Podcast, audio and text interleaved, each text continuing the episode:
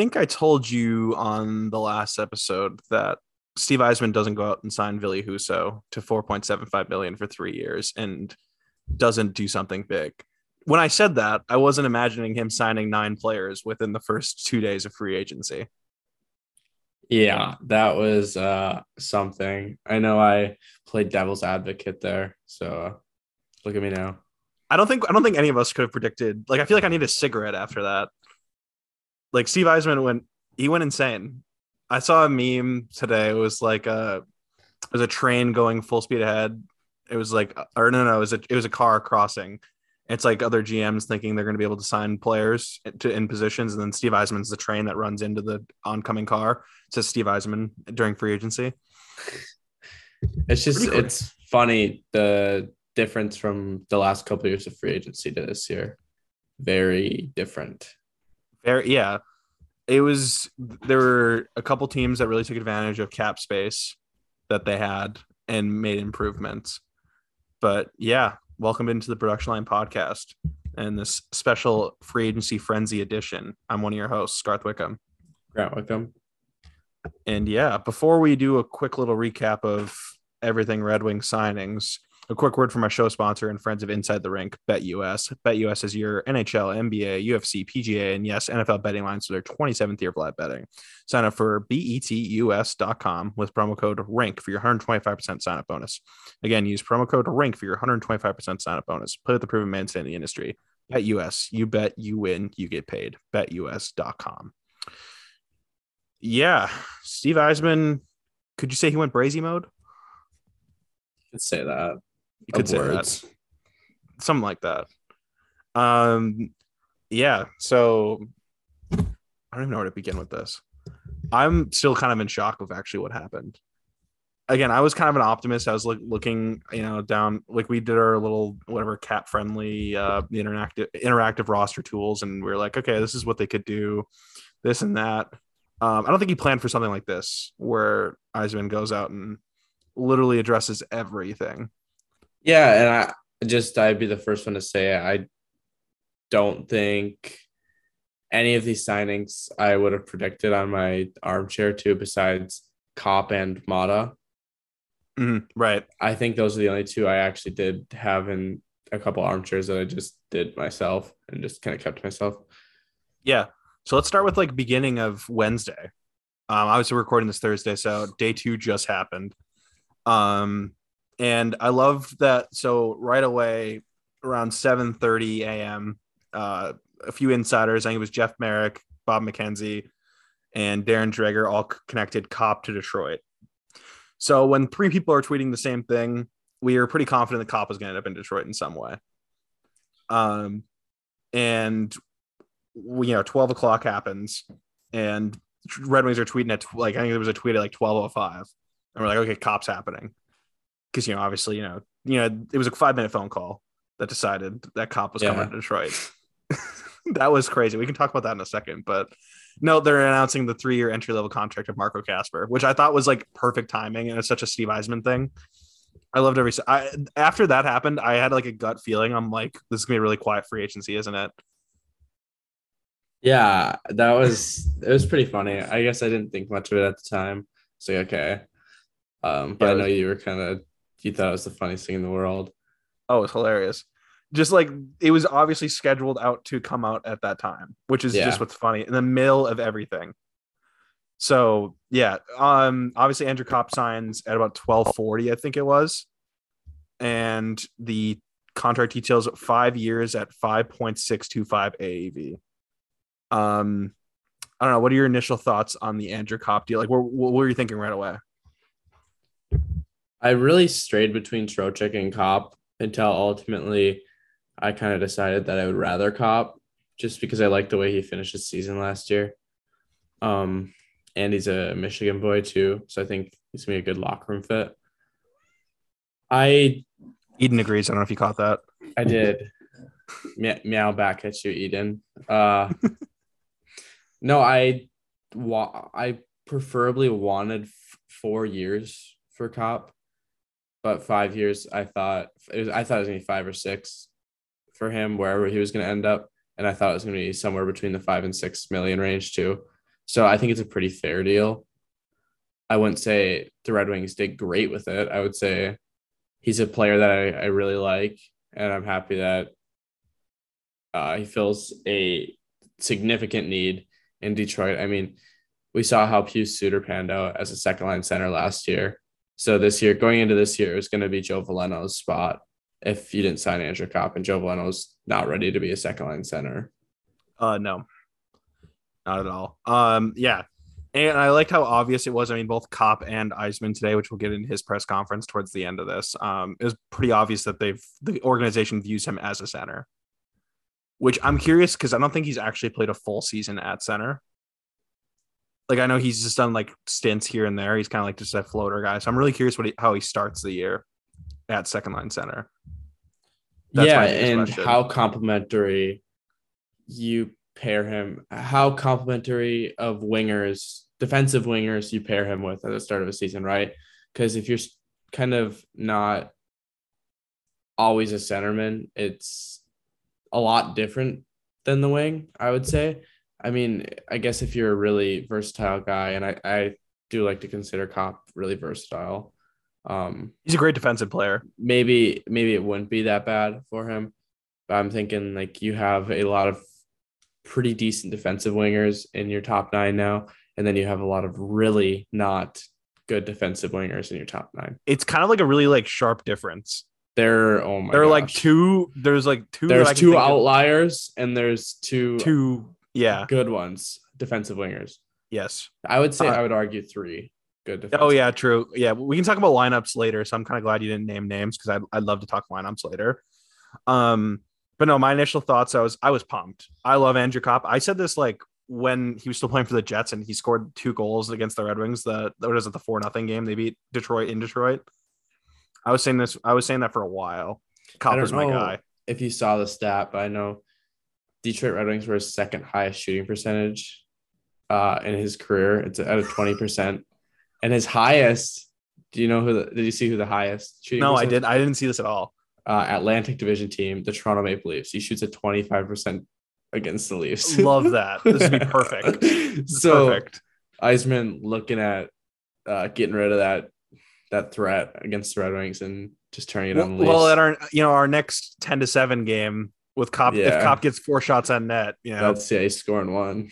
He's scoring one. It's only 10-8 now. We're just gonna get him eight shots, and he'll be fine. Yeah, he's he's yeah, we're good now.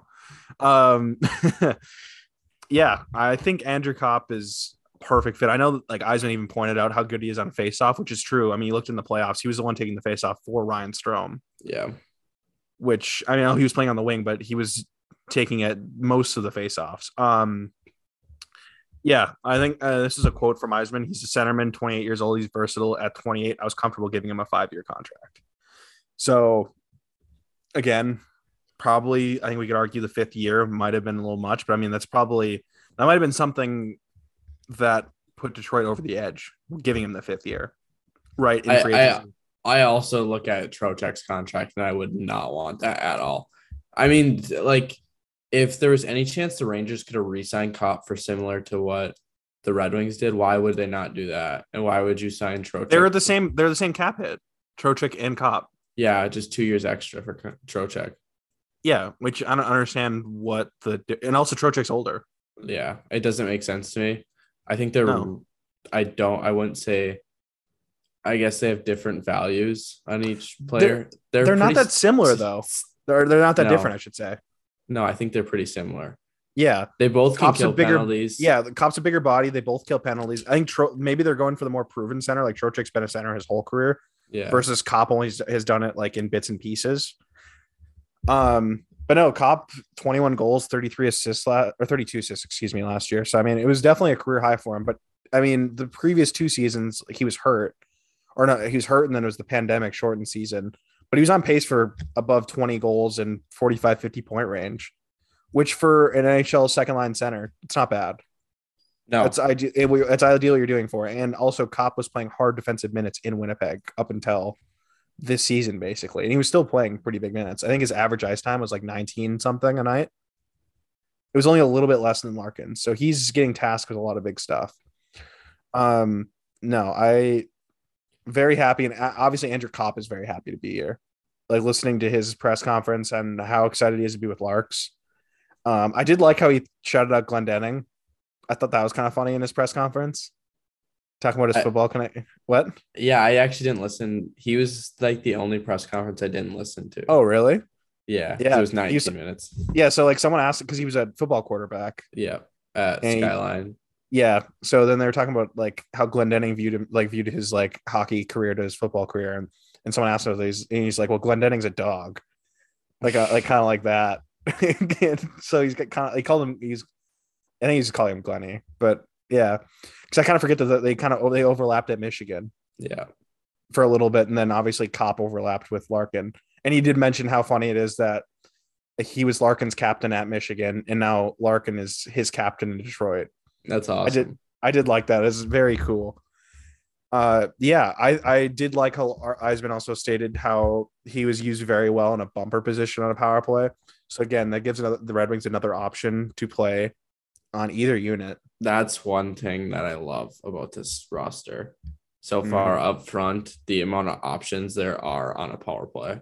Yeah, Um, yeah, and we can keep going. We'll get into that with the other signings. I do well, want to touch on the power play. I have a we- crazy reverted idea later Okay. that I think has to happen. Okay, remind me to because I'm gonna forget. Make sure you remind me before we stop this. Okay. Again, it's gonna be a shorter one. It's gonna be a little quicker pace. So I think we, unless you have anything else on Andrew Copp, I think we move on. No, I'm really happy that he's a Red Wing. yeah no super excited um and then quickly after i think it was was it Max Bultman that got the scoop first On Maatta, yeah i saw i think i saw his tweet first I saw his tweet first too. So i'm gonna give it the, i'm gonna give the credit to max. Uh yeah he said all here he was hearing Olli Maatta to detroit then obviously darren dreger gave the uh the price one year one point or no one year 2.25 million. Um i really love this pickup. Under the radar i, I actually wrote about him in my um free free agency defenseman article because he's left-handed pretty young 28 uh i think he's a Isn't he 27 right now? he just turned 28 i think. Sure. i could be wrong on that you want to double check for me Yeah. good podcasting right here good podcasting uh i thought he was 28 i could be mistaken though Um, on Cap Friendly, it says 27. He turns uh, in a month. He'll be 28. okay so almost 28 Sorry. He'll be 28. Well, he'll be 28 when the season starts. So semantics. But uh big body. I kind of forget he's like 6'2. Like uh, he's kind of a not that he doesn't play, not that he plays small, but I don't know. He kind of plays he plays kind of a Emil Vero type game of the simplistic defense first, quick pass up the ice movement, which is what the Red Wings have really been lacking, that that quick pass up. And I really when I look at Olli Maatta signing, I really think of Philip Hronek. Uh, yeah. If I can jump into this, Yes. I really love this signing. I think I've been on the Phil Hronek hate train for some time now, and I've wanted him gone. And signing Olli Maatta shows me that you do not want to get rid of him, and you still think there's a lot more there. And so I'm optimistic about that. Um, Olli Maatta played a lot with Chris Letang in Pittsburgh, and Chris Letang is not good defensively. Um, Phil Hronek is not good defensively sometimes. In other games, he'll surprise you, but he's the kind of stable presence Hronek needs, right? I I love that, and he's lanky too, which I, think that's pretty good for Hronek too. I would like that, and it's better than just throwing Edmondson on his pairing and just throwing Edmondson to the Wolves. Right.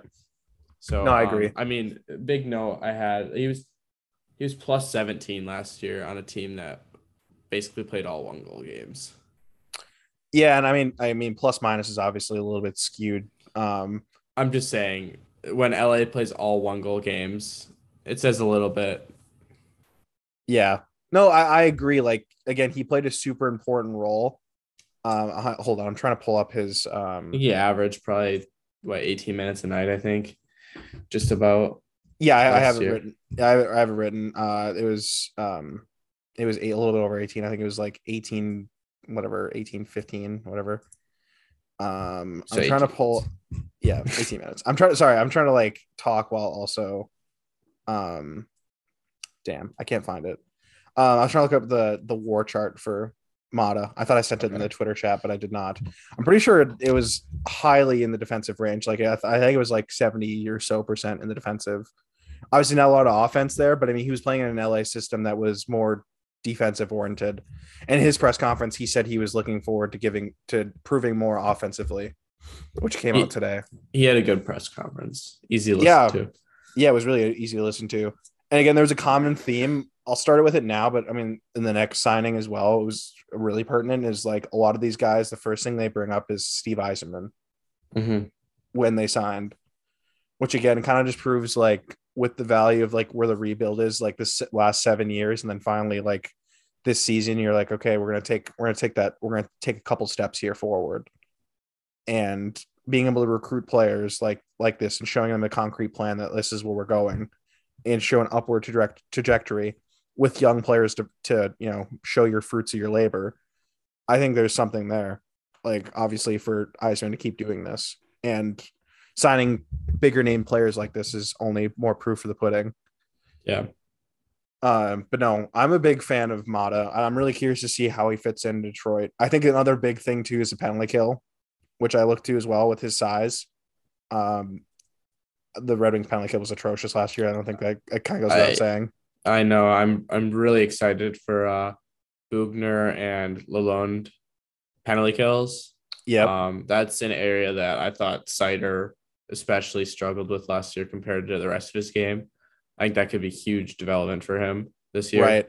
Um, then other players like Maatta could really strive in that sort of role. Yeah. I, I'm super like obviously like you keep talking about special teams. I'm like Thrive. oh. Sorry. No, yeah, I got what you, I got what you're saying. What you're saying. But yeah, so big fan of the Maatta contract. Then we get hit with this bombshell. By the way, funniest thing about this one. So Ben Chiarot signs in Detroit, but Elliotte Friedman tweeted like Ben Chiarot to hearing Ben Chiarot to, to Detroit, and we didn't hear anything else about that for another hour and a half. It was like, what's happening here? I thought maybe it fell through. Um, I didn't actually verify, like I didn't actually check to see if it was true, but uh, I think it was Max Bultman again who said hearing that it was a modified no trade on Ben Chiarot's contract. So maybe that's what the holdup was. Is he negotiated for a no trade clause? Um, but yeah, let's get right into it. Uh, four years, four point seven five million dollars a year for Ben Chiarot. So a total of nineteen million dollars you're shelling out to Ben Chiarot. Um, I think I'm I think I'm on the record on this podcast when Florida traded for him, saying that was the most that was the gross the the biggest gross overpayment of the trade deadline. I still stand by that. Um, Um, yeah, I'm not crazy about this one, but obviously doesn't make any sense for us to bash Ben Chiarot because he's our guy now. He's on the team. Yeah. We want him to succeed. I Good. I liked him in the playoffs with Montreal. Um, that was the first time I really paid attention to him. Mm, last year, going into Florida during the playoffs, he stood out to me like a sore thumb. Um, in a way that he kind of killed offense for Florida in my eyes. They're really rush the puck type team, and he would dump the puck in every time, and just like they were not on the same page and he just did not fit their style. And I think that's a lot different than Detroit. They're not, they don't play like Florida, or at least last year they didn't. And I'm assuming Lalonde's systems will not be a Florida Panthers all octane offense system. Right. And I think Ben Chiarot has the opportunity to fit in real well here. I mean, there's the argument that he's really old. I mean, literally just turned 31 two months ago. Um, Yep. And you get four year contract for that. you get four years. I don't I don't think the term is terrible. Um, it's the AAV that scares me a little much. Um, if you're gonna hash out four years at three million or three point five, that sits a little bit better with me because I think he does have good value in the aspect of big physical defenseman that can be mean. But honestly, he's a train wreck analytically.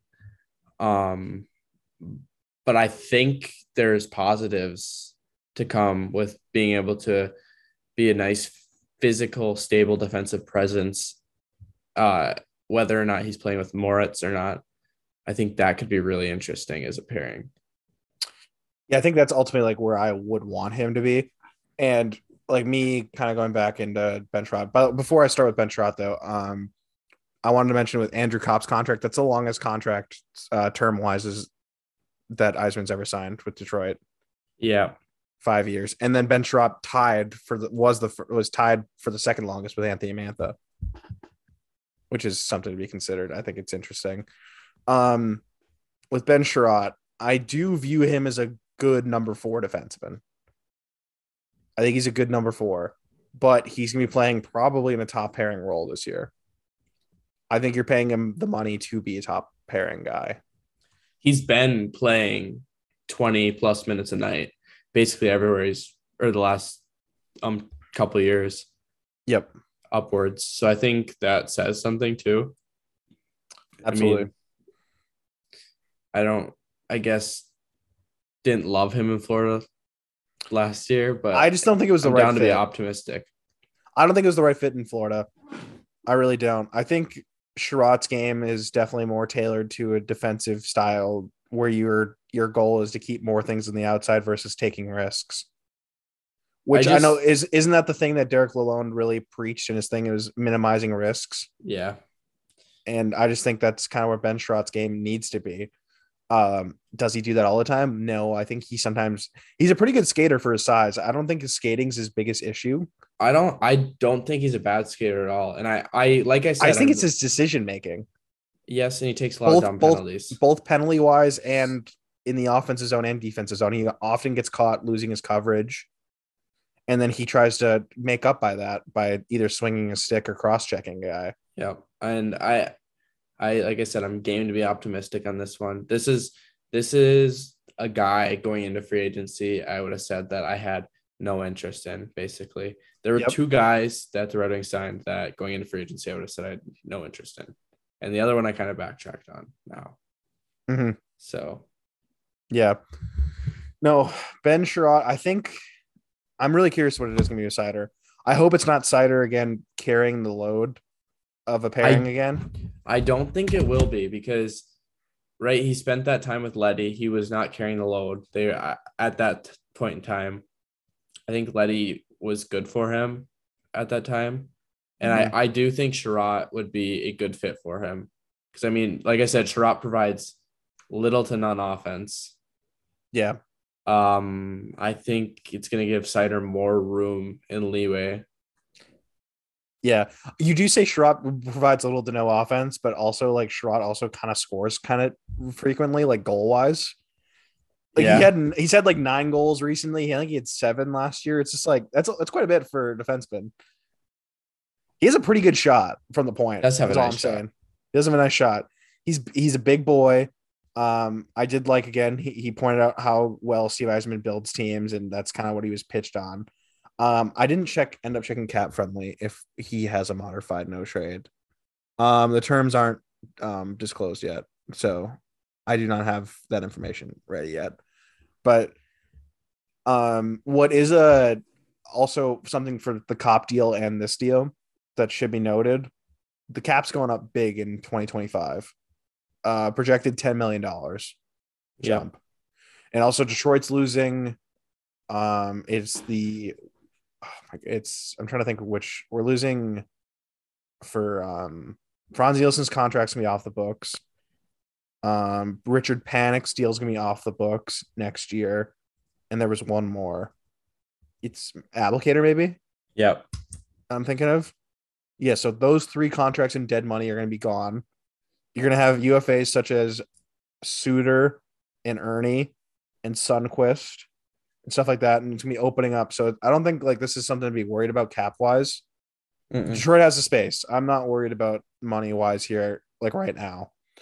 So I'm just curious what mod or uh, what excuse me, Chiarot's going to do for the young guys moving forward. Maybe it's inspiring confidence for a Seider to take more liberties in the offensive zone, like that. I just don't see him as a fit with Philip Hronek. That's my biggest thing. Me neither.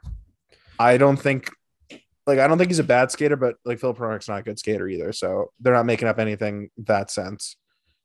And with two guys not making great decisions, I'd rather Maatta with Hronek. Um, Agreed. yeah. So I guess uh, unless you have anything else on Chiarot, No, I'm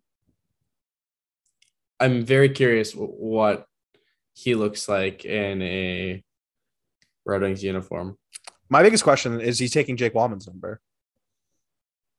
He's worn number eight and he has the veteran thing going on over. It's kind No, of my question. think he's gonna wear number 98. He's wearing 98. Yeah, confirmed. Is that a thing? No. I was gonna say. I was gonna say. that speaking of, speaking of number 98 though, I have some interesting news that I would like to hear your thoughts on. okay, The Leafs just signed Victor Matt Mate. Mete. They also just signed Jordie Benn. Okay, Does that mean So, Rasmus Sandin yeah. is on the outs? um, okay. Hear me out. I just thought of this on the spot. Not Detroit. Not a Detroit move. Okay, Yeah. Sandin for Puljujarvi. Would be very interesting. Uh, yeah, they just had Duncan Keith left. Puljujarvi doesn't want to be in Edmonton. I don't know. They're both RFAs. I think there's something there. Also, that yes, Victor Mete tweeted in 2013. Now it's time for the Leafs to get embarrassed in the playoffs. Hashtag all ye. And then Puck Report at NHL on at on Twitter subtweeted it and said all ye. And then now the tweet is gone from Victor Met- Okay. Oh, you gotta you gotta keep that. Yeah, you gotta live up. Like Charlie McAvoy kept his the I hate the Bruins so much tweet. It's it's Yeah. literally my banner on Twitter. But like he lives he he you know owns that. You know what I mean? You gotta. Yeah, you have to. I think it's funny. I, I think you lose some credibility in that sense. So Victor Mete not off to a great start. Yeah. Jordie Benn, I I see the fit. They need a punishing defenseman. Is he great? No, but you know, I think if you're Yeah. signing two defensemen like that, I think that means Sandin's probably on the outs. yeah, I don't They- see they can't really fit where him. the space is. They also need to move Justin Holl, I think, as well. Yeah. Anyway, not a Leaf podcast. We're doing short and sweet free agency Red Wings edition. Um, yeah. So moving on from Ben Chiarot, uh, this one surprised the ever living hell out of me. Uh, all of a sudden, Frank Seravalli just puts up hearing David Perron to Detroit, and I accidentally I went to go send it to the Twitter chat of Andy and Grant and I, and I accidentally replied to the tweet and just said no way, all caps. Luckily, I didn't say anything like super vulgar or anything because like I didn't mean to reply to that tweet. I literally meant to send it to the Twitter chat, so I'm really happy I didn't say something really stupid. I was pumped about it. Um, and the details didn't come out until literally. So I like I work out like in the afternoon, and I was like, okay, like things are starting to die down. I'm gonna go work out, and over the past two weeks, the two biggest trades with um, Kevin Fiala and Alex DeBrincat happened while I was working out, and David Perron signing happened as I parked my car. So obviously, everything big happens when I go to the gym, so which is quite funny. Um, but yeah, the details came out 4.75 for two years. I think this is the best contract the Red Wings signed all day. I I was preaching before free agency if they're really gonna make a splash and want something a big need right now is to get a guy that can be a game changer.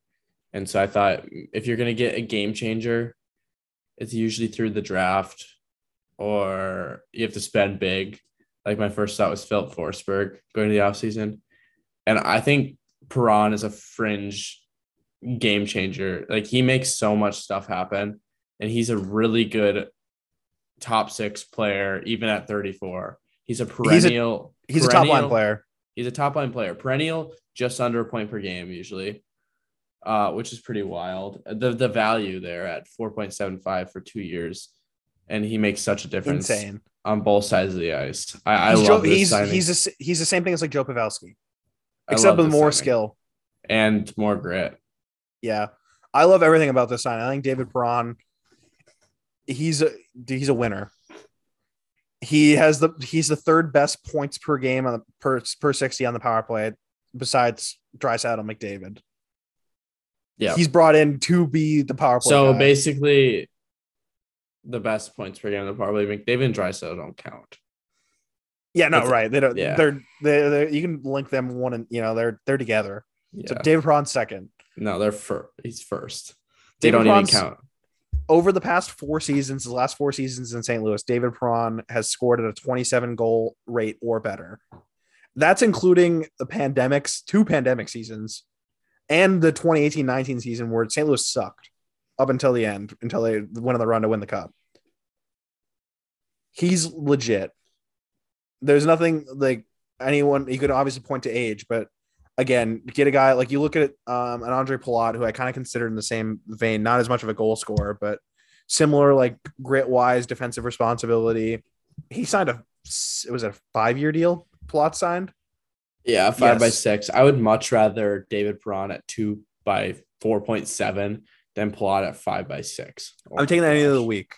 Any of the week. And I wonder if Yzerman poked on Palat first before making the Perron signing. I think Perron's the superior player. And like I really this is like the signing I was like, now we're cooking. Now we're cooking. Because that gives you an uh another top like top line talent player. He's an easy 30-30 guy every year. Yeah.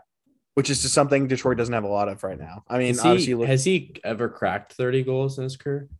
Um I don't I don't think he has.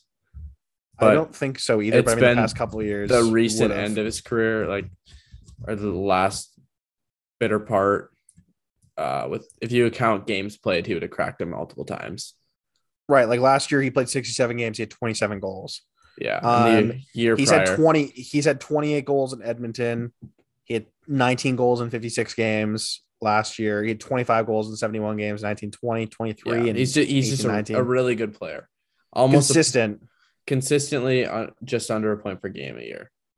Yeah. Money in the bag, 55, 60 point guy, winger, which and a right right shot, which Yzerman said was huge. Which I mean, look, you only have Raymond as your other right-handed shot forward, right? Which and also gives you so many different more looks in the power play as well. Yep. Which is another big reason why Perron's brought in. Um, I really have like nothing. I don't think there's any like negative spin on this. I don't think it's aging bad. With his track record, if something were to happen like this year, I, it's pretty easy to move. At like a draft or something like that.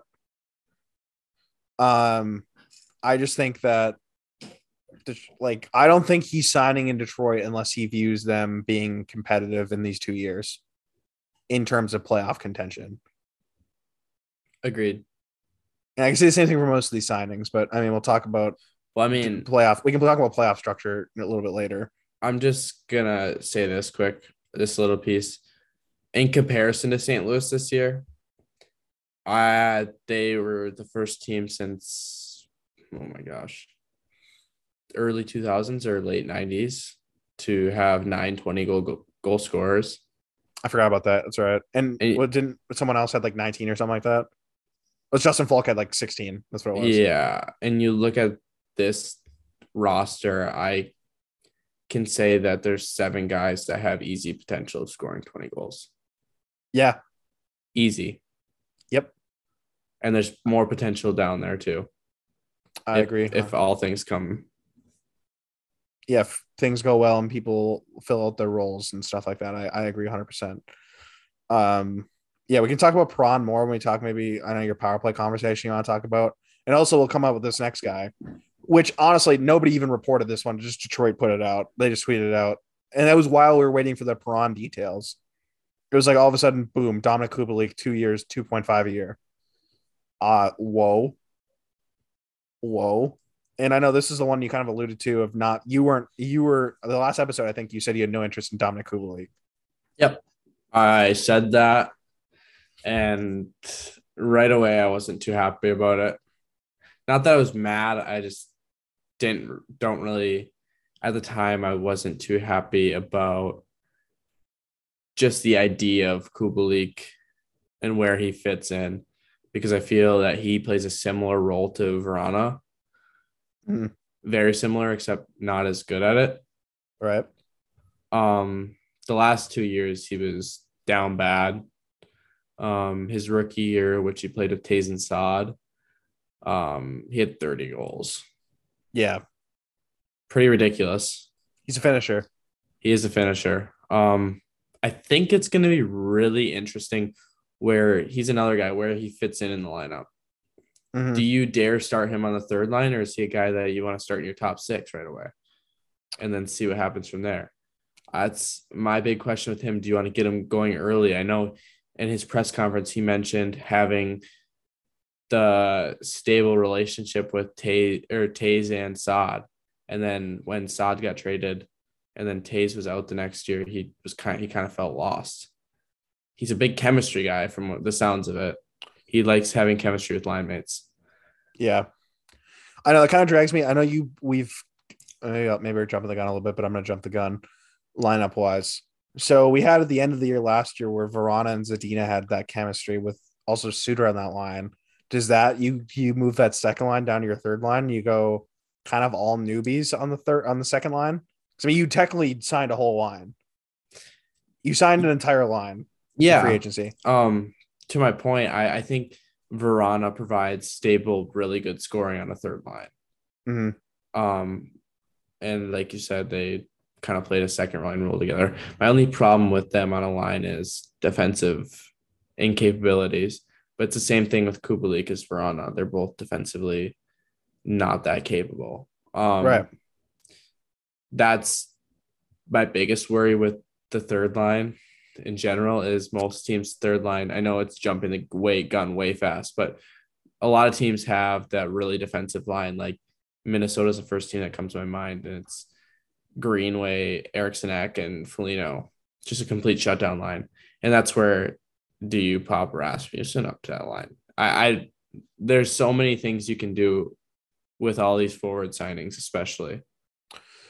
So my biggest thing, like off the top of my head, is the fact that can't like when you're playing that third line that we're putting in our heads right now, as like on paper we were we were just talking about, that was the second line last year for Detroit. You're playing against top six talent. If you move them down a line, you're playing against third line talent. I'm curious if they outscored the third line. I'd hope they outscore other third lines. That's my other thing is I think this is all way too far ahead, but as players themselves, like Pius Suter in the ozone, Filip Zadina in the ozone are very possessive players. They like to possess the puck and hang on to it and Right. like to play a good cycle game, uh, which makes Vrana a dangerous threat playing with the two of them. Um, and against other third lines, I would say they would have the capability to play with the puck more. Um, and I do think Suter is defensively. He had times last year where he was really good defensively, and then there were other times where I had no idea why he was on a 23 man roster ever. Um, uh, also, I think Zadina is Harsh. Zadina is decent defensively too. And can he take another step in that direction? Because he's a guy that's gonna be fighting it here this year. Yeah. It's gonna be it's gonna be tight in this forward group. People are gonna battle. And I mean, that's what Yzerman said in his press conference. I know we're, I'm kind of mixing in points from Yzerman's press conference, but maybe I'll add some things after. But he basically said that I don't think there's a thing is like there, there's not too many forwards on this team. I'm paraphrasing a little bit. I'm not looking directly at the quote, but um, we have. He said we have 15 forwards, including Robby Fabbri, who's going to be on IR to start the year, on roster currently. Some regulars who who had spots in the lineup aren't going to have the spots. People are going to prove themselves, and this is just inspires compete like compete, which brings the best out of players, which is a good thing. So a Filip Zadina who was probably viewing himself as closer to a top six option, probably maybe top nine even. Or It's bottom not so guaranteed. Yeah, but he's not so guaranteed anymore. Mm-mm. It's kind of you gotta get to your best, man. Opportunities getting limited for him. Yeah, and that's fine with me. Sink Me or swim, too. man. Sink or swim. And I think that's kind of what Yzerman's kind of saying right now to guys like Joe Veleno, Michael Rasmussen, and Filip Zadina. Granted, I think Veleno and Rasmussen can have roles in the fourth line with their games. And I think like on paper right now it'd be like Veleno, Sundqvist, um, Rasmussen. I think that'd be like a very responsible checking fourth line that all guys can play penalty kill. And you and you can put them out for 10 to 12 minutes a night and they'll be fine. Yeah. Yeah. Um anything else on Kubalik? I know Yzerman like pointed out that he likes his speed as well for being a big guy. He does have some nice breakaway speed, like you said, like Vrana, where he gets loose and he has a really wicked shot. His shot is wicked. His one timer is ridiculous. Uh, I almost wonder if you utilize him as you're on the first unit of the power play, as you, the left hand flank. my crazy idea was Hronek's back on QB because that's what they do on the Czech national team. Hronek Ooh, Q- yeah. QBs and put Vrana on one flank and Kubalik on the other flank. Yeah, there's so many options you could do. There's so and it's perfect because like last year it was like we're we're advocating I think at the end of the year just to run one unit and then rotate like Robby Fabbri on onto the unit. Yeah. we would just have like seven power play guys and then just rotate them. Doesn't matter. That's what Now- Edmonton does. Right. Yeah. I mean, it works for some teams, but like we're doing it out of not out of like we're doing it because that's all that's good. Edmonton does it because it, it works. yeah. Um, yeah, the Red Wings weren't done with that. I mean, at the end of the day, they announced um two depth signings in Austin Czarnik and Matt Luff. Uh, nothing like super exciting about those two players. I mean, both were point per game players in the AHL. Matt Luff played 30 games in the NHL. So again, maybe Well, if some Watch ahead. Matt. Watch Matt Luff play last year in Milwaukee. Electric player. He's not bad. He's not bad at all. He was a pretty good player in the LA organization. Austin Czarnik as well. Um, pretty qual like he's shown at times he's a fourth line center. Mm-hmm. And he played, I think he played 11 games or 12 games in the NHL last year, if I'm not mistaken. Um, and he played majority of the time in uh Bridge uh Bridgeport in the AHL. And again, point per game, very good in the playoffs. Um, yeah, I don't think there's much to be said here. I'm curious of like maybe Czarnik is on the the um 23 man roster to start the year as like a as a scratch. I'm just curious. I'm just thinking either either him or Matt Luff Yeah. as a designated scratch guy. Um, makes you curious about Givani Smith as well. Very. Very interesting. Um, yeah, both on two way deals, I should say. Uh, Czarnik was a two a two year deal, two year two two way deal. Uh, and then we had one signing today actually, which is honestly kind of an interesting one for me personally. Mark Pysyk, one year, one way, 850k. I really like this personally. I think he did pretty well in Buffalo last year, being a a guy who was probably playing a little bit more minutes than he probably should have. Very def- defense first. I mean, I was I think I sent you the um is the J Fresh the J Fresh chart on um Mark Pysyk. Yeah, 82% defensive. He's playing third pair of minutes, but um yeah, I kind of view this as uh, Gus Lindstrom. Figure it out. You're pushing Gus Lindstrom. You're pushing Jake Walman. Yeah, I agree. I mean, Jake Walman's not going to start the year now, which we found out. But again, I think this is kind of they weren't happy with Gus Lindstrom at the end of the year, and this is competition for Gus Lindstrom coming into the year. As I don't think you make the signing because he could easily just been like, okay, Steven Kampfer, you can compete with Gus Lindstrom, and Gus Lindstrom probably would have won. But I'm not so convinced with Mark Pysyk. He's a bigger guy. I think he's about 6'1, 190, I think um, defensive minded, like I said. Um, there's nothing really really exciting about his game. I think he's a good number six and a really good number seven, which for a team like Detroit, I think it's perfect. When injuries are going to happen, he's an he's a better plug and play guy Yep. than than what we had. Um, Yeah. I don't know if you have anything else to add on top of that. No, I I don't know a lot about Pysyk. Um I just I think he's a good depth signing. That's about all. I don't know. The couple times I've watched him, I mean, I used to joke about him. To be honest with you, he'd score these weird goals because he'd play forward sometimes, wouldn't he? Yeah, he's he's listed as right wing and defense and right defense Yeah. on Cap Friendly. Where where did he play that they would play him as forward sometimes? I think it was ridiculous. Dallas. It was Dallas. It was ridiculous. He'd score these crazy goals in front of the net, and I just thought it was the funniest thing ever. It actually might have been Buffalo too. Yeah, he might have done when both. his his first stint in Buffalo, yeah, he'd score he'd score these wild goals in front of the net, and I'd be like, "What?" yeah. I know he has a young family too, so it's probably a big thing. Like if they were like, let's say they had like a house in Buffalo or something. Buffalo to Detroit's not that far, considering you could stay pretty close on a one way deal, so that's good money. Uh, yeah, I have nothing against the signing. I think it's a, I think it's a good signing. And again, I've been kind of said at his press conference, we kind of alluded to. I think I don't know if we alluded to it on the podcast, but we definitely talked about it before. That he lists, he said we have eight defensemen on the roster right now, and I don't know if he's counting Edvinsson or if he's counting Steven Kampfer. With that, that's what's interesting to me. I I would say it's County Edvinsson. Um, I also do think the Jake Walman injury opens up a very open spot for Edvinsson to wind right up. I think he really has to push himself out of a spot at this point in time. It's like Uh, it's like all right, we're gonna have Jordan Oesterle as our sixth defenseman, or are we gonna have Simon Edvinsson? Ooh, tough Yeah. call.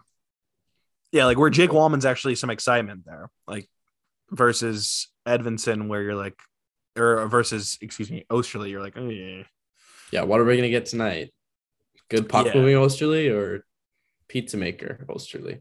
yeah, I, I do think this decor is going to be 10 times better than last year, especially if Edvinsson does make that step and can be impactful. yeah. Man. And if Yeah. Hronek can take a step forward this year, He's my biggest wild card on the back end right now, because Yeah. on on paper, I like the Maatta signing. I think he's a solid number four. Ben Chiarot's also a wild card for me. I, I think you have multiple wild cards on this decor. I would say Seider, Maatta, and Pysyk are your your ones. Kinda like- you- you kinda know you're getting- what you're gonna get, and I guess Yeah. Seider Seider you can still get more. You don't know. Right, but if you're going off But- basing off what you had last year, you're like, okay, I know this is a top pairing defenseman. Yes, and Ben Chiarot wild card, Hronek heavy wild card, and I think Edvinsson is a big wild card too because we still really don't know what we're getting out of him this year. Right. Or any, it's totally possible. It's totally possible he's not ready and he doesn't really look great and he's sent back down, Yep. which is why you totally- have, Totally possible. Totally fine. He, totally possible that he comes in and he's very, very good. yeah. And you're pushing, eh, mean, you're making arguments for Maatta to be down in the lineup a little bit more and you have Edvinsson getting more minutes. I Totally just think possible. at what six five, and to be able to skate that well, there's a good chance he's making the team, and he's such a good puck mover too. Mm. It's gonna be really interesting. it's kind of hard for me not to like with the back to the Pysyk signing. I, it's hard not to link those two, Edvinsson and Pysyk, because like while we said last year that Gus Lindstrom would be a good stylistic fit, Pysyk's older. He's an older Gus Lindstrom, and more sound. Yep. I think he's not giving you much, like giving you giving uh, bringing a lot offensively, and he'll kind of give Edvinsson that leash in a third pairing minutes where you're not gonna. It's again, it's not gonna be like Seider where Seider was playing way too much Yeah. at least to start, Edvinsson can be kind of sheltered a little bit and have those favorable minutes in matchups with a Mark Pysyk, which I, that's kind of what I think. Uh, my projected D pairings, I had Edvinsson and Pysyk starting the season, and Yeah. then Maatta and Hronek and Chiarot and Seider. Yeah, I have the same thing. Yeah. I think it's the forward lines where you could go. I could talk, be talked in so many different ways, There's, which is perfect. That whole top nine could be rotated around. This this is where my heart feels sorry for Jeff Blashill right now. that's such a good point. my first thought was, man, Jeffy, Jeff Lashell's punching drywall right now. He's pissed. why did why did we never give him the chance with this? Uh, we kept saying that though. It was like every year was like, hey, just wait with this roster. Let's see what he does. And then next year would come. Let's see what he does. So I don't know. I don't care. I this mean, is actually a legitimate roster change though. Uh, Oh, it it is. Poor I don't guy. think we he's, talked- He's, he's probably so mad. He's that's all right. He's chilling with on the beach with his good pal John, Yeah, him and which I don't think we talked about. Congrats, Jeff, on Yeah, assistant role in Tampa Bay. Wow, none of us saw that coming. I miss you and I love you. I don't. I don't miss him. Okay. Um, yeah. Other like interesting points, like again, like back on Edvinsson. Uh, the way Yzerman was talking about Edvinsson, it really seemed with the Walman injury, like you said, that he kind of viewed him as as a full time defenseman to start the year anyway. Um, and I did find it interesting that Yzerman kind of viewed as he's he's done in free agency. Which so anyone any of the Sam Gagne stands out there, unfortunately, it kind of looks like he's he's gone, which is a bummer. Sad. I, I it is. which a is bummer. Uh, is a bummer. If we didn't have a certain someone number 73 on the roster, I think there could have been a spot for Sam Gagne. To be honest. I think he brings more to the table as well. I was really hoping Adam Erne would get moved. Me too. And there's still time. I know Yzerman said there's nothing imminent right now, like trade wise as well, but he says he's going to take time to explore the market. I did like how he pointed out with teams in interesting situations he was going to explore. Um, Vegas is the first team that comes to mind. Also, under the radar, Calgary comes to mind because Calgary missed out on Johnny Gaudreau and have not made any moves yet. If they don't sign Nazem Kadri, I wonder if they call up Tyler Bertuzzi. Yeah, maybe. Can Tyler Bertuzzi even go to Canada yet? Though I don't know. What's the I don't know. there? I'm just kind of, I, I, I, yeah, I don't really feel like wading into those waters either. I'm kind of just like throwing out, I'm throwing out stuff. Yeah. Not that I'm, I'm not advocating for Tyler Bertuzzi because I want to see Tyler Bertuzzi on this roster. I just don't think. I I don't know. Yzerman's a wild card too. I the way he talks about this roster, the first four players that come up are Seider, Hronek, Larkin, Bertuzzi. yeah, When he talks about the roster, like I Mhm. guess when he ropes in the D and then the forwards, and then Yeah. Raymond comes up too. But right. I It's kind of used the core. uh, need help for Dylan and Tyler is what he says. Yeah, Like that's what he always says in his press conferences. So I don't see Tyler as the guy being moved unless he really thinks there's gonna be rocky contract negotiation Mhm. and that Tyler is gonna end up getting a payday and he doesn't want it to happen. right. So Yeah. I know, like, again, I, I kind of agree with this as for right now. I think going in, I don't like, I'm not advocating for, I don't think I'm really advocating for any forwards to get moved off the roster right now. I am I mean, you are? Adam Er- Adam Erne. Okay, okay. Guys who in our estimated rosters right now, the 12 forwards. Uh if I were to put one estimated 12 forward that I wouldn't be opposed to getting moved, it'd be Pius Suter. Right, but like are you mad that he's on the roster? No. Cuz I think I think personally he's a third line center. I, I do too. Um and I'm curious to see what he does there. Me too. I would I'd like to know how he does it. And also when you look at it from a penalty kill standpoint, we don't have a lot of other guys that are like I know you can Larkin I know you named Larkin and Copp to be penalty killers, but how much you want to run those guys every game? When you're going to be in tight games and power play opportunities are coming and you want to keep rolling and rolling. Yeah. it gets it gets old playing 22 minutes a night. You know what I mean? Like every night. You want to have those games where Larkin and Copp have lighter workloads and they're work and they're only playing like 18 and 16 minutes, right? Yeah. Save him for an 82 game season because stuff happens. And I don't know. I view I kind of view Suter as very like important in that role. And obviously, like another name comes to mind is Zadina.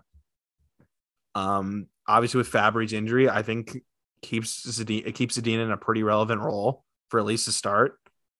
And if you're kind of getting what? more of the same, you get that's well, that's kind of the thing. It's his time. That's his window, in my opinion. That's his window. And Yeah. you prove what you have in that sense, and then it's decision time. Also, another wild card is Jonatan Berggren. How does he show in camp? I mean, yeah, right now, That's right now, That's that's my big wild card going into camp. I mean, he just was a point per game in the AHL, damn near. What if he shows that he deserves a spot more than Zadina in camp? Lolo- possible. Lalonde is a fresh face. Um, I, I, I, I don't know. That's really interesting to me. Yeah, again, I'm so excited, and it's so far away. Mhm. It's so far away. Um, I guess to kind of finish up with Ottawa also making moves, like big moves as well. I thought it'd be really interesting to kind of view the state of the East Mm-hmm. and how would you rank the 16 teams in the East? The So I kinda did my- 16 teams in the East. Yeah, because obviously we're talking playoffs, right? You're putting me on the spot here. I know. I'm sorry. I kind of have a pre-made list. Um, I know you're kind of you're gonna pull it up quick. I'll kind of banter for a little bit. Um, I just think the two most improved teams in the offseason were or this free agency period was Detroit and Ottawa in the East, and both coming from the Atlantic. Major playoff implications. I think there's a bunch of teams in the East that are poised to be taking a step back.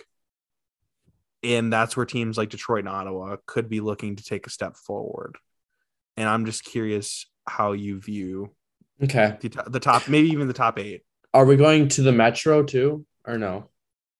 Yeah, like I'm kind of Okay. going, I'm kind of going top eight. Okay. Um, easy for me. The number one team, Carolina, had an unbelievable free agency. Mhm. Um, they got exactly what they needed. They needed a a game breaker, and that's Max Pacioretty, Yep. and arguably Brent Burns too. This dude's Yep. a stud. Also he's old. underrated Dylan Coghlan as well. That's dude. underrated pick. I love Dylan Coghlan. yeah, Um, he's another Mark Pysyk where he plays forward and D. yeah, it's when true. Vegas needed him, he would play both. They would be my number one. Um, I'm quick to go to Toronto for number two. Um, I know th- that I know their goalie spot is really interesting.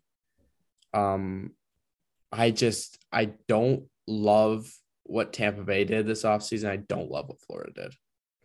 I'm with you on Florida. I'm, I'm, I'm still pretty high on Tampa. I think my number three would be Tampa Bay though. Yeah, um, and then it would be Florida. After that, it gets pretty fishy for me. Um, I Rangers, right? no, I don't. Uh, Rangers were dumb this offseason. I don't really like what they did. They're top six heavy in my eyes. Well, Panarin is Zibanejad heavy, and they have a really, really young defensive core, which I think Could could come back and bite them. could come back and bite them. Agreed. Um, man, I, I guess, yeah, I guess the Rangers probably. I, I don't really know. I Mhm. don't. It'd be the Rangers or Pittsburgh for me. I actually I'd go Pittsburgh. Would be my number five. okay. My number six would be the Rangers. Uh, with all Boston's injuries, I think my number seven would be Detroit. See, yeah. So I kind of this is kind of where I wanted the conversation to go is the seven to ten slot, basically. All the guy, all the teams fighting for that wild card spot. Because I think obviously with these moves, it kind of indicates. I know Yzerman didn't come out and say he indicated that this is just a step forward. But again, you sign veterans like Chiarot and Perron and Husso. Because again, you you count Husso into the free agency signings. Yeah, he is. He's a free agency signing. You signed a starting goalie, two defensemen who are going to play in your top four, and three forwards that are going to be playing at least in your middle six, if not top six. That's those. That's not a move made by a team that's looking in too far on the outskirts. I currently have Detroit in the eighth spot, but I have Boston with an asterisk. And my asterisk is if they get Krejci and Bergeron, because it's kind of like what depending what report you look at, it's they're in. Bergeron's like, oh, I'm not feeling it anymore, and then someone's like, okay, he's back in. So he's very wishy washy. Krejci, I kind of just feel like if if it's just Krejci that's brought in, uh, they don't scare me in the Yeah. slightest. And also with the injuries too, they're going to be behind the eight ball big time. I also to bring up Ottawa. I hate Ottawa's defensive core. Thank Um, you. Okay, I have Ottawa. Top, I have Ottawa eleventh. Okay. Their top six is good. I think Giroux is overrated at this point in his career. Um, everyone is so gung ho about that. I would rather Perron at two years, four point seven five, than I would rather Giroux at what is it, three point three by six? I think so. Three point six five Yeah, or three by six point five. Excuse me. uh, I'll pass on that. I I don't think he was noticeable at all in the playoffs. Um, I just uh, I'm a little leery on that one. Um, Yeah, and also Ottawa. Okay, I know Connor Brown said he was going to test the market. You got rid of a very good middle six winger very good. for picks, and your defense is not good. Your defense is Thomas Chabot and Art- Artem Zub, and then guys. Uh, Jake Sanderson's also going to be there, and I kind of view Jake Sanderson in the same uh, same breath as Edvinsson in terms of upside. You don't really know what you're going to get right away. Yeah. I think that's I think that's fair. Jake Sanderson's a very good prospect. Yep. I'm high on Sanderson. Other than that, though, I'm I'm with you. Also, I think their goaltending shakier than Detroit's by quite a bit. Oh, by far. I Um, I, think- like I yeah. like Anton Forsberg. I do. I think he's the starting goalie day one. Cam Talbot's the one that freaks me out. Me too. I think Anton Forsberg does start. I think they try Cam Talbot at the start, and I think he Fails. ultimately fails. Yes, I'm with you 100. percent I think uh, a Minnesota system is so much different than a Ottawa system. But I I legitimately think the three the three teams that Detroit's really going to be competing with for that wild card spot are Boston, the Islanders, and Washington. Agreed. I think Pittsburgh will be inserted in a pretty good spot. I I have think- Pittsburgh, I have Pittsburgh pretty high on my list. I like what Pittsburgh did. I think New York Rangers are going to be a wild card this year. The my wild card team, like my like my team to take a step back this year is Florida. I think Florida has a chance to fall off. They just don't have their forward. They depth. had. I hate their depth now. Their depth sucks. Their defense also doesn't scare me at all. Besides Mackenzie Weegar, I know Yeah. Ekblad's Ekblad's kind of like whatever. Whoever you talk to, he's either the best or the worst. I don't know. And also Uh, the the Weegar the Weegar rumors to Ottawa, I will I will cry. I'll throw Ottawa way higher if they get Weegar. Me too. I love If it- Oh, me too. So good. He's Uh, unbelievable. I hope they trade for someone like some. They want a right-handed defenseman. I hope they trade for like a joke of a one of one. Yeah, right. Like, like something Right. silly. I agree. Hope it's not John Marino because I like John Marino too. Me too. Because he's the he's the other right-handed defenseman that's on the market. Yeah. which I'll be pissed about because I'd want Detroit to pick that up. But no, I way too early to be having this playoff conversation because we've never even seen this team on the ice. But I think you make these moves, and this is where Yzerman's looking for the team to be. I Doesn't just mean think doesn't mean they'll make it. four lines deep, this team looks good. Yeah. I'm saying if you look at the fourth line, it's not. I, I guess I've been comparing to other fourth lines um, recently. If you go to like a depth chart, basically, and I know I think Boston was one of them that I looked at, and their Yeah. four, their fourth line is Uh, on a predicted depth chart. Their fourth line is very interesting. Like you got Trent Frederic, Oskar Steen, and Chris Wagner, compared Oh, to. Oskar Sundqvist, Michael Rasmussen, and Joe Veleno. In my eyes, Yeah, it's a pretty big difference. Even a third line of Nick Foligno, Tomas Nosek, and Jack Studnicka. I'd argue that's worse than their their fourth line. I would argue that. I mean, even a second line, like you're looking with injuries, you have Jake DeBrusk, Zacha, and Craig Smith. Yeah, dude, that's what I'm saying. Like, I have asterisk next to the Bruins if they don't get Bergeron in or Krejci. It's not looking great. Yeah, I just I like their top four defense. That's I love their defense. I think their goaltending tandem is very good. Their goaltending tandem is one of the best. I also is how long is McAvoy out at the start of the season? He's Or- out. Uh, he's out until December. That's two full months. Yeah, and Grzelcyk too. And Grzelcyk, that Yeah. hurts bad. Yeah, that's all I'm saying. It's tough. And Marchand's out for a while too, right? Mm-hmm. Yes, he's out about the same timeline. Bergeron also had elbow surgery, if I don't, if I'm remembering correctly. Again, so I don't even know if he starts the season. Very are- interesting. I know that's what I'm saying. This is a this is where like a team like Detroit or Ottawa, if they have their hopes, this is where you get in early and you get the point stacked early. Mhm. for any hopes for any long runs. But uh this is supposed to be a quick one and we're already over an hour. So um I think unless you have any other final thoughts, I think I'm gonna wrap it up. No, pretty exciting trade de- or trade deadline. Yeah, we made some good trades at the trade. And we did deadline. we did make a couple. We did make a trade for Ville Husso. Uh-huh. Um but no, I honestly think it's pretty hard not to be excited as a Red Wing fan, even with some un- uncertainty with contract length and whatnot. But if you're looking at it strictly from the point of next year, we got better significantly. Should be a lot more fun to watch. Absolutely. Absolutely. And that's all we can really ask for at this point. Um, yeah, it's gonna do it for this one. This surprise a um NHL free agency, mostly Red Wings talk. Um, also, I actually before I want to do quick, uh, Johnny Gaudreau going to Columbus. What are your thoughts, quick? Love it. Heck yeah. Good for him. Getting Good over the fear of the cannon. Yeah. love we love it. He had a big Um, grin on his face. Happy to see that. I wanted I- some uh iguana wrestling, but I know that'd have been fun if you went to Detroit off off, him, off him and Zach Werenski though. That'll be fun. Um, my only question is, you left a lot of money on the table to go from Calgary to Columbus. That's all my concern is. He a lot of money. Doesn't want to live in Canada. Probably not. It, it seems like it. But yeah, definitely a weird one that I think left everyone very confused. I know we're glossing over this quick, but I, I need to go. But yeah, thank you everyone for listening to this surprise edition of the Production Line podcast. Uh, follow us on Twitter at TPL Pod. Our personal Twitters are in the bio. Uh, Sport Inside the Rink, our partner in this. And yeah, I'm not sure what our schedule will look like for the rest of the off season. If Yzerman decides to go buck crazy, maybe we'll be back uh, Monday. But if not, we might be doing a little vacay for a few weeks, which is uh, much deserved at this point for us, I would say. Especially we're doing surprise epi. But yeah, thank you for supporting.